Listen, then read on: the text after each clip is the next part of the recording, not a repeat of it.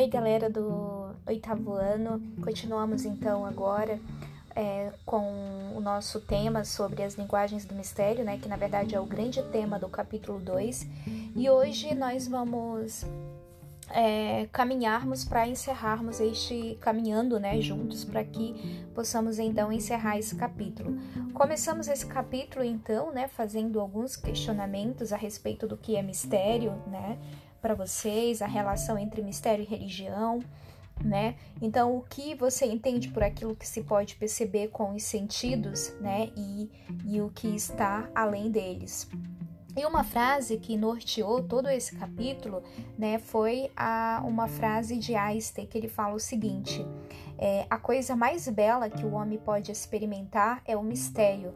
É esta a emoção fundamental que está na raiz de toda ciência e arte né? Então, ao longo do capítulo, nós fomos vendo um pouco sobre o mistério a partir dos mitos, a partir do mito e do símbolo, né? Dentro da concepção de universo e transcendência.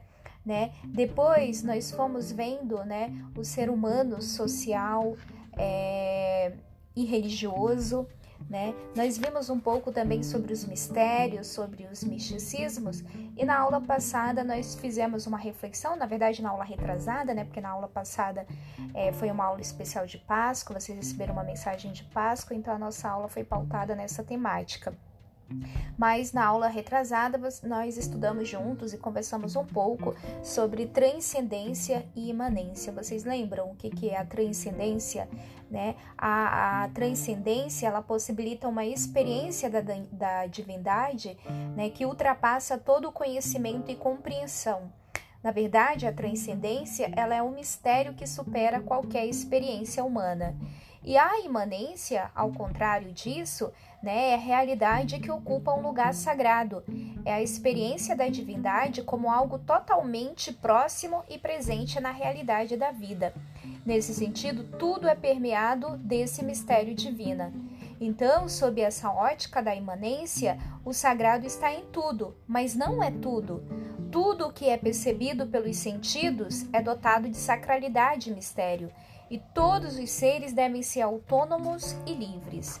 Então, hoje, pessoal, nós vamos refletir um pouco, né, sobre é, dentro da, da, perspectiva da organização é, metodológica do nosso capítulo sobre a arte, né? A arte dentro é, como uma possibilidade, né, de encantamento né? Então, a, agora é o momento de vermos algumas experiências místicas presentes nas tradições religiosas. Por exemplo, o budi, o, no budismo tibetano, nós encontramos as mandalas, né? Que é uma arte né, que ela pode ser percebida como um instrumento né, que ajuda né, o, o, o, o religioso né, que, que experimenta ao budismo a um crescimento espiritual, né, dentro de uma concepção, dentro de uma experiência mística.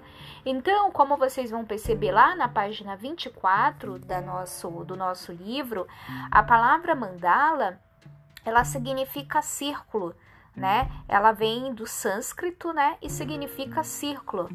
Então, é, esse significado transcende é, apenas a beleza estética. Né? Os círculos eles são concêntricos e representam a interdependência.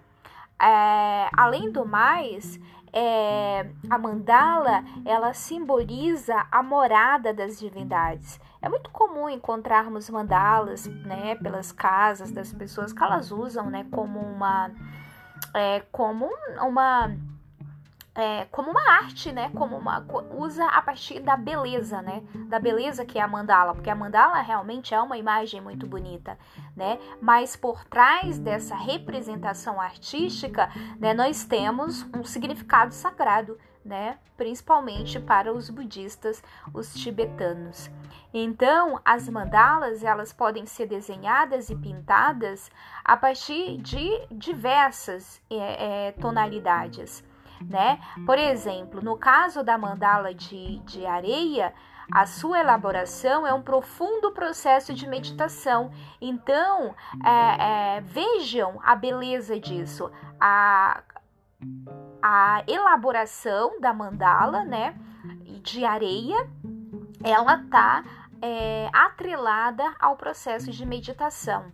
Então, isso significa, né, é um convite a, a é um convite para o autocontrole e também da harmonia interior, a paciência e também a determinação, né? Dessa maneira é finalizada, né, após é, alguns rituais, né, ela é destruída e a areia é lançada nas águas de um rio. Essa prática né, ela demonstra a impermanência de todas as coisas, né? É, e no livro de vocês vocês encontrar e vocês podem inclusive encontrar na internet, né, várias imagens, né, de mandala feita de areia. Então, por trás dessa construção existe um processo de interdependência, né, um processo de meditação, um processo de autocontrole né? Então, lá na, na, na página 24, você, vocês vão encontrar uma questão né, que está pedindo para ser justificado porque a mandala é uma experiência mística e o espiritual do budismo é, tibetano. Então, vocês vão responder né, é, buscando é, é, elaborar uma resposta né, a partir da compreensão é, do processo de elaboração e destruição da mandala, né, que trabalha os aspectos profundos da espiritualidade budista, né, como nós já falamos e repetimos novamente, como o autocontrole, a harmonia interior, a paciência, né, o desapego, a determinação e a impermanência.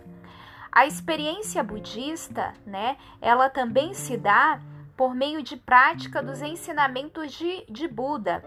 Por exemplo, o Zen budismo utiliza os, os chamados koans, que na verdade são pequenas parábolas, né, que são como instrumentos para expandir o conhecimento dos conceitos budistas e provocar o encontro do ser humano com a própria natureza. Né, vocês vão encontrar na página 25 da apostila de vocês, né, texto, na verdade, é, que na verdade é um koan compilado pela monja é, zen budista brasileira, inclusive muito famosa, está é, tá presente nas mídias, que é a monja Coen, tá? Então você, ela, ela conta o seguinte, que o, na verdade o koan se chama uma xícara de, sa, de chá. Um mestre japonês durante a era Meiji, 1868-1912, recebeu um professor universitário que veio inquirir sobre o Zen. Este iniciou um longo discurso sobre seus estudos formais. Havia lido e se debruçado sobre os grandes tratados budistas e falava acerca deles com desenvoltura. O mestre Zen, enquanto isso, serviu chá encheu completamente a xícara de seu visitante e continuou a enchê-la, derramando chá pela borda. O professor, vendo o excesso se derramando, não pôde mais se conter e disse: Está muito cheio, não cabe mais chá. Assim como esta xícara, disse o mestre, você está cheio de suas próprias opiniões e especulações. Como posso eu lhe demonstrar o Zen sem você primeiro esvaziar sua xícara? Né? Então, esse conto ele está presente no, no livro 108 Contos e Parábolas Orientais. Então, essas parábolas né, no budismo, e também a gente vai encontrar no, no cristianismo, o próprio Jesus ele se utilizava de muitas pra, palavras, né? Para ensinar para os seguidores de, dessas respectivas religiões, né, a, o como eles devem se comportar, né, qual a abertura espiritual que eles devem ter para que eles possam apreender esses ensinamentos. E daí na página 25 vocês vão ter uma questão que vocês vão interpretar os valores budistas que esse koan aborda. Né? Se eu fosse responder essa pergunta, com certeza eu responderia a humildade e o desapego. Né? No fundo, esvaziar-se para se dispor e acolher a sabedoria e o conhecimento do outro. Né? É necessário abertura para o diálogo. E bem, e ainda na página 25, vocês vão encontrar uma biografia, né? Uma pequena biografia é, da monja Coen que vale muito a pena vocês lerem. É bem curto, tá bom? É, na página 26, vocês vão encontrar né, é, alguns trechos de algumas tradições religiosas revelando o mistério né, que é expressado por meio de textos considerados sagrados ou mesmo revelados para a tradição religiosa a quem a qual pertencem. Então, nós vamos ter aí três exemplos, né, que é da Torá, três trechos da Torá, é, três, te três trechos de textos sagrados, que um é da Torá, o outro é do Corão e o outro é da Bíblia. E vocês são convidados a lerem esses três textos e depois vocês vão apontar os perigos de uma leitura fundamentalista desses trechos dos livros sagrados. Né? Então é muito importante que vocês leiam né, com atenção para vocês poderem ir decifrando e, e entendendo que a leitura né, fundamentalista ela pode é, conter distorções na interpretação desses textos por parte de seguidores, de adeptos, né, por não levar em consideração o caráter histórico em que eles foram escritos e também por não perceberem que esses textos eles são fruto de uma cultura num determinado tempo e isso é muito perigoso porque uma má interpretação pode haver deturpação, né, da mensagem ou ela pode ser utilizada para manipular situações e pessoas, tá bom? Então, quando vocês forem responder, né, levem em conta que Levem em conta que os perigos de, dessa leitura fundamentalista podem levar à violência, podem levar à guerra, à agressão, à morte, vingança. Né?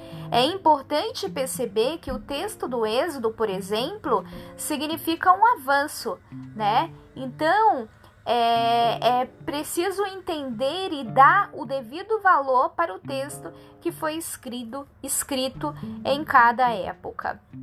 Tá bom? E assim nós finalizamos, pessoal, essa nossa aula e finalizamos também a leitura desse nosso capítulo. Eu vou convidar vocês a lerem lá na página 27, né, sobre a história de um jovem médico adventista que realiza trabalho voluntário no Amazonas, né? Que é o cuidado que a gente deve ter com o mundo e o como as religiões elas se organizam, né? Para manterem é, esse olhar atento à realidade que os cercam. Então, na página 28 e na página 29 na página 30 e na, e na página 31 também, para finalizar o capítulo, vocês vão encontrar né, além dos outros olhares, né, é, questões relacionadas além da imagem e concluindo o capítulo com a teia do conhecimento.